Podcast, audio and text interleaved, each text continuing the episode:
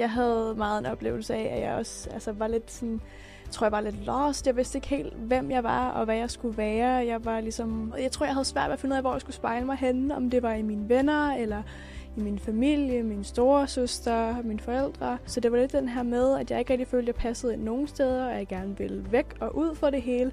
Men så også, at jeg havde nogle mennesker, jeg så op til, og nogle mennesker, jeg gerne ville gøre stolt, som ligesom farvede min valg rigtig meget i, ja. i udskolingen. Ja. Ja. Fordi det virkede som om, at alle de andre passede ind et sted. Øhm, og jeg fandt jo egentlig også et sted, hvor jeg ligesom var, men hvor jeg godt inde i mig selv kunne mærke, at det ikke var det rigtige sted.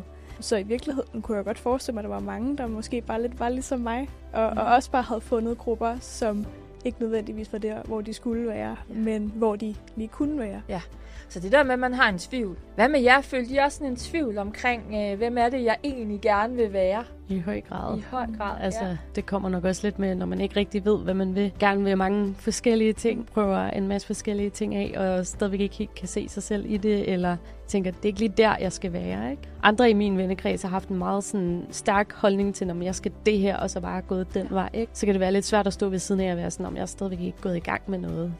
Hvad skal jeg så?